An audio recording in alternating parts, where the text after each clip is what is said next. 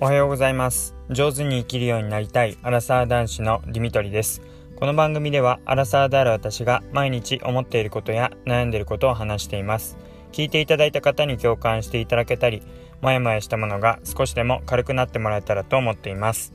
おはようございます、えー、火曜日の朝になります。えー、曇り空で、えー、少しひんやりしていて、うん、暑くはないですね。なんか今日の夜も、えー、雨予報が、えされています。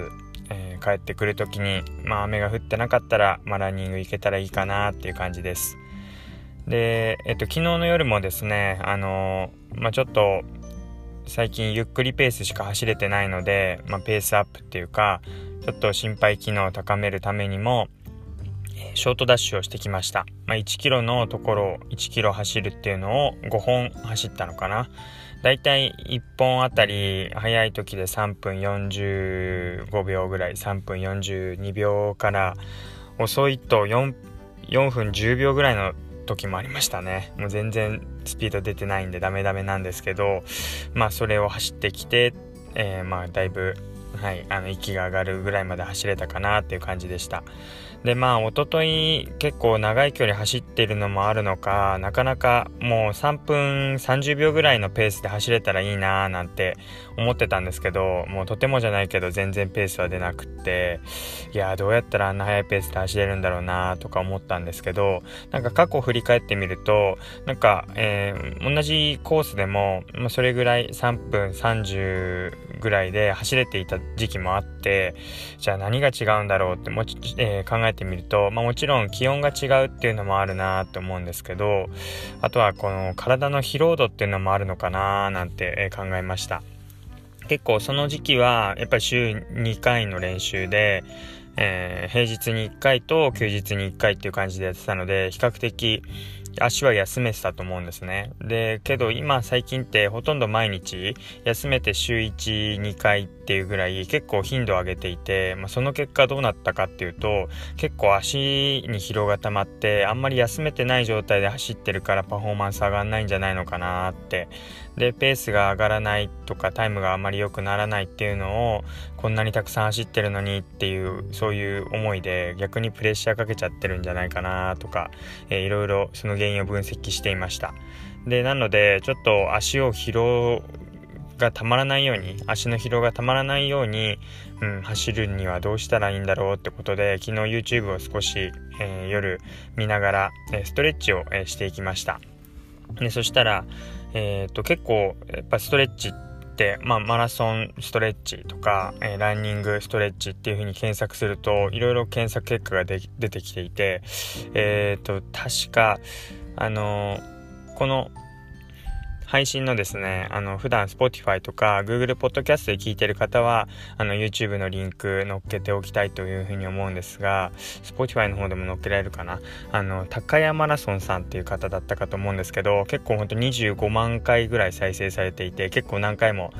見ているかと思います皆さん。あの結構ストレッチとか筋トレ動画って1回見たらまたその筋トレとかストレッチするたびに再生するんであの再生回数上がりがちですよね。きっと同じ人が何回も見てるんだろうなって思うんですがなんかその高山マラソンさんだったと思うんですけど、えー、の方のストレッチはあの全身をストレッチするんですけど、まあ、主に、まあ、筋肉がたくさんついてるって言ってる下半身全体の70%が、えー、下半身に筋肉がついているって話で、まあ、その下半身をしっかりと、えー、ストレッチしてリラックスさせることで、まあ、次の日にも疲労が残らないでランニングできますっていうことで話をしていました。でまあ本当に足の指先から、えー、ふくらはぎとか太ももとかえー、あとはもう上半身の方も少し、えー、伸びの方をしたりとかして、あのお尻をこうしっかりとストレッチするっていうのがあの新感覚であ確かにここ疲れてるかもしれないなっていう感じがしました。であのストレッチをやりながらその方も話してたんですけどあの結構寝苦しかったりとか体がこう痛くて朝目覚めてしまうような方はこのストレッチをやるとよく眠れますって話をしていてまさに自分それだなと思って最近結構暑苦しいからだと思ったんですけどランニングによって足がこう痛かったり疲れているから、えー、目覚めてしまうってこと確かにあるなって思ってで確かに今日ストレッチやってみたせいかあの寝つきがいい感じがしました。ですごい朝起きた時も、まあ、比較的痛みは少ないんじゃないかなってまあこれ 本当にプラセボ効果かもしれません。プラシーボであのそういう風にやったからよく感じるっていう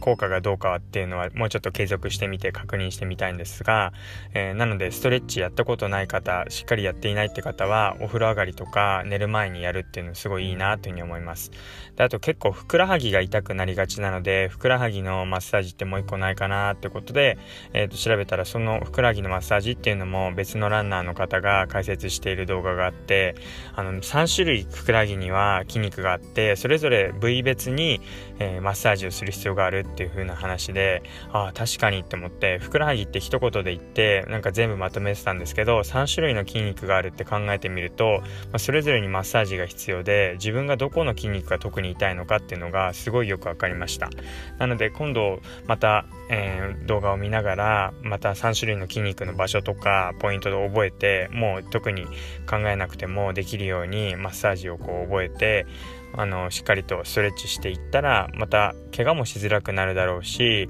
肉離れとか、えー、そういう怪我も防げるだろうし自分が走りやすい状態に保てるだろうななんてことを思いました。